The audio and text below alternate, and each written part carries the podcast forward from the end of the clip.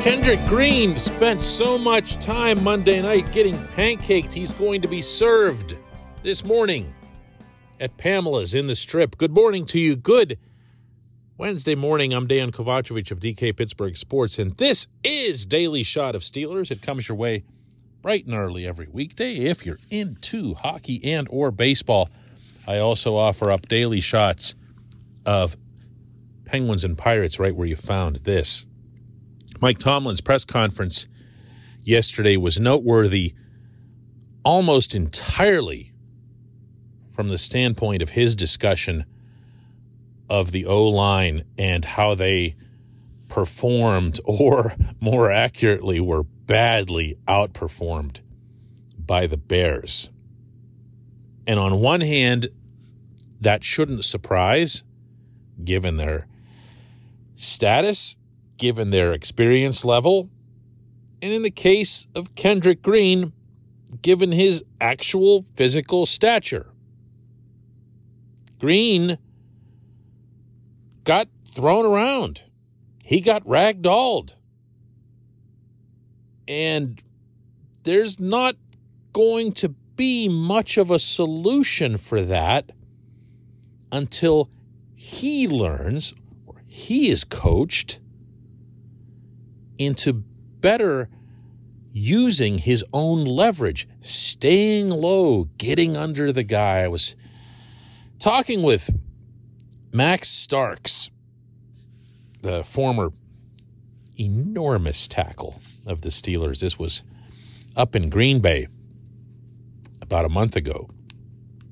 And Max's observation of Green was exactly that. If you're not going to be a taller guy, if you're not going to be someone who's long, and you're playing that position, you always have to maintain the leverage. You can't let the opponent get under you, lift you up, and throw you back because it messes up everything.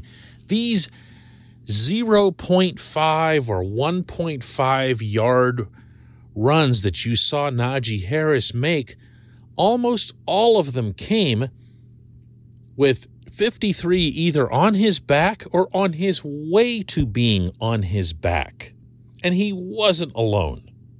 He wasn't alone. Kevin Dotson didn't play well. Trey, Dot, Trai Turner at times was just olaying guys back there. Chuks Okorafor was, eh, Chuks was all right. And then there's left tackle, I thought Dan Moore was just a catastrophe. And I might be the only person in Pittsburgh who didn't really think he was all that great in Cleveland. It's just that he was going against Myles Garrett, and Myles Garrett only ended up with a sack. Well, the main reason Myles Garrett only ended up with a sack was that Ben was getting rid of the football. But this starts in the middle. It starts with Green being way better than he was Monday because there's not really another answer there. I don't believe you're going to see Mike Tomlin say, you know what, let's go to J.C. Hassenauer. Let's just see how that works. Ben likes J.C. Hassenauer. Uh, I know that J.C. Hassenauer was a big hit in Alabama, but I also know there's a big difference between the NFL and minor league football. So there's some improvement that's needed from one player in particular, and there isn't an escape hatch there. I, really believe that. This portion of Daily Shot of Steelers is brought to you by Point Park University. Choose from nearly 100 career focused programs leading to bachelor's, master's, and doctoral degrees. Choose when and how you'd prefer to do that studying, whether it's at Point Park's gorgeous downtown Pittsburgh campus, whether it's online. Maybe a flexible hybrid format would work best for you. Learn more about all of this at pointpark.edu. Tomlin, I thought his was guilty a lot the first few weeks of the season of sugarcoating the O line's overall performance and trajectory. Not so yesterday. I thought, uh, just in terms of controlling the line of scrimmage on offense, I thought um, we didn't do that. Um, that was a step back relative to recent weeks. Um, but you got to give the Bears credit, and guys like Hicks and Goldman and, and, and Smith, the linebacker, um, really played well. I thought they were disruptive. I thought they won one-on-one battles. I thought they wreaked havoc. Um, and, and, you know, we still very much have young guys uh, working in that space. And, and, and so I'm not shocked um, sometimes when I look at tape and I see incremental steps backwards as we move forward. But largely, I think the trajectory of our group has been one that's positive, but uh, we're not being realistic or, or true to ourselves if we didn't acknowledge that that was a step back last night. And so the most important thing is, you know, how do we use utilize it as a catalyst for growth, um, individually and collectively. Man, we got to watch the tape. Uh, we got to learn from it, um, and then we got to plot a course to minimize the possibility of that happening moving forward. And so we got a lot of work to do in that area on the short week. Excited about doing it. Yeah, no, that's definitely not sugarcoating. But it's also not a solution. And it's not, at least from the sound of it, Tomlin putting forth a challenge that maybe other offensive linemen might do better than the ones currently there. I already mentioned Hassenauer versus Green, and I'm not ruling out that Hassenauer could be that guy. He's just you, you'd have to see him. You'd have to see him walking around to to understand that you don't look at JC and think, now there's a starting NFL center. He just doesn't have a lot of bulk to him. He looks like just another guy who's walking around the facility. Does that make sense? I'm not taking a shot at him. Just some people are bigger than others. And Green, although he's not a long guy, you know, Green's got that stocky center type build. He's not Maurkice Pouncey, but he's he's got something that looks like interior lineman type of makeup physically. But there are other options here. Tomlin did acknowledge, brought him up by name, in fact, that Zach Banner would again be part of the practice mix this week. Banner, of course, had been part of the practice mix the previous two weeks and still didn't even get a hat when it came to kickoff. Principal reason for that, I believe, is that he can only back up at one position. So if he's not playing right tackle, he's not starting at right tackle, all he's doing is backing up at right tackle. Well, you don't really, unless it's quarterback, have someone waiting around just to fill in in case one guy gets hurt. That's why versatility means so much, not just in football, but in all of professional sports. But if Banner's out there, Banner's your right tackle, and you do move Chuks across to the left side, Chuks might not be uh, automatic over there in terms of getting back his uh, proficiency at left tackle, his experience at left tackle, having it all come back to him, but he's also not that far removed from it. Chuks was, remember, in a battle in training camp a couple of years ago. He's manned the position uh, in that setting, and more significant, he's manned it at the college level. So he's at least familiar with the ins and outs, even though it's obviously not the same caliber of football. If you do that, you get Dan Moore out of the lineup, and that's a plus. That's a plus. And where Green is concerned, I don't know. I mean, there are other guys on the team. You know, Joe Haeg is there. Joe Haeg can play both tackles. He's been really good when they've used him. BJ Finney is still on the roster. Don't know if people realize that or not. But BJ, in addition to playing guard, actually, BJ can back up at any position, and BJ can also play center. He's done that. There are other options here. You don't have to stick with these guys, and you don't have to stay stubborn about these decisions. I can't make this point strongly enough. But this head coach and this front office made up their minds over the summer that this was going to be their offensive line. They just did. They couldn't conceivably convince me otherwise. That's why they were babied through training camp. That's why they were treated as if they were returning starters and being taken out of preseason games after a quarter. Like, what? What? Who? Why? Why? And this is what happens as a result. I'm not taking blame away from the players. Look, Kendrick Green can play a hell of a lot better game than he did on Monday night. Okay? That's on him. That's on him more than it is on Tomlin, Matt Canada, Adrian Klemm, anybody else. Okay? That's on Green. I'm not deflecting here. But I am saying that, you know, this was always a third round pick. This was always going to be kind of an iffy thing here. No one had any business anointing him or letting him wear 53 for that matter. When we come back, just one question.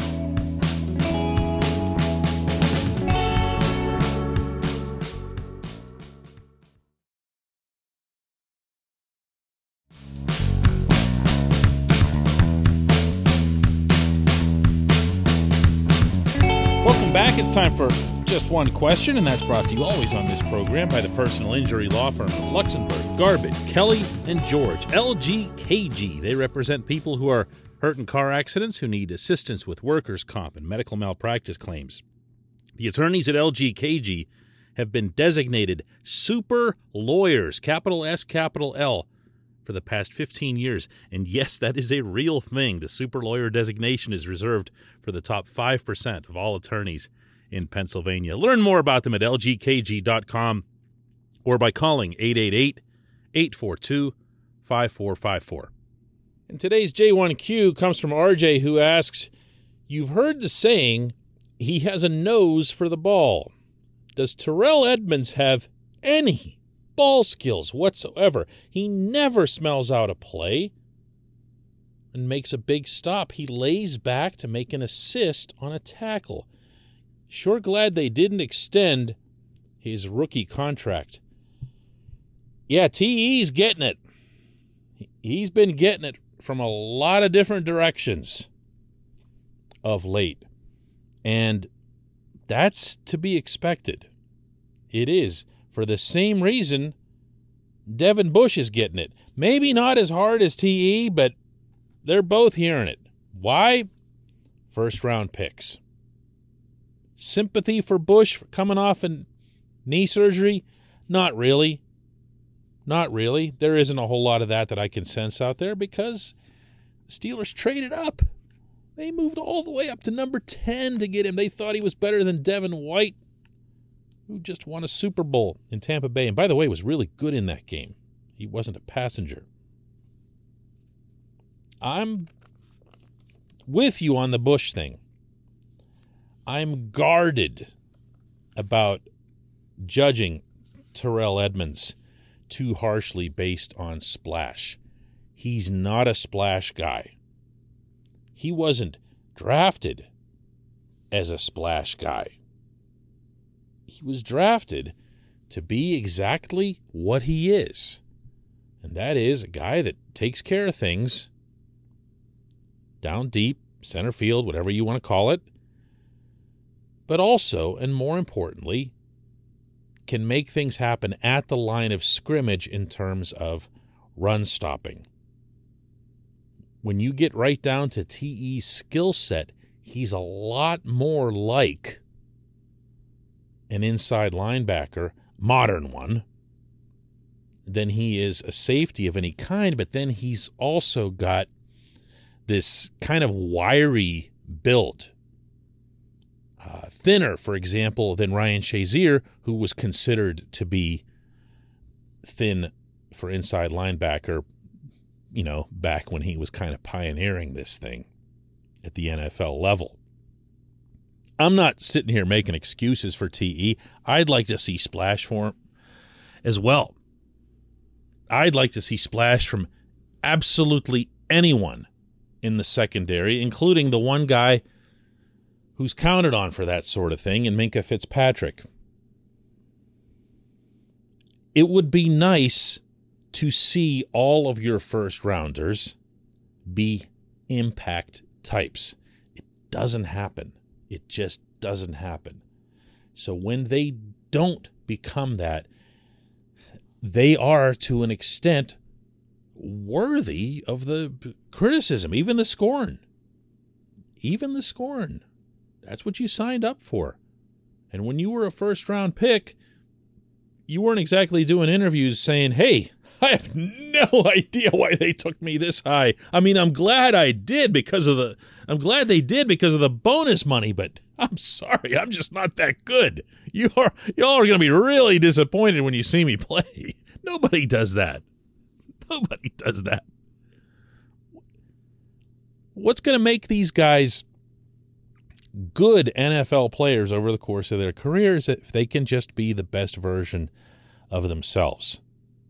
They're not busts. I hate when people use that term incorrectly. You want to talk about a bust? You're talking about someone who's like a Huey Richardson that just never even gets out there, that just comes into camp, shows to be, I don't know, lazy, out of shape, dumb, disinterested, whatever it is. Those are busts. If you want to take bust to a, a, a more stretched out definition, you can throw in someone like Jarvis Jones. Jarvis was here, did some stuff, didn't have the right frame to play outside linebacker, wasn't nearly big enough. It wasn't Jarvis's fault. It wasn't Jarvis's fault they took him in the first round. But that's how it, it played out.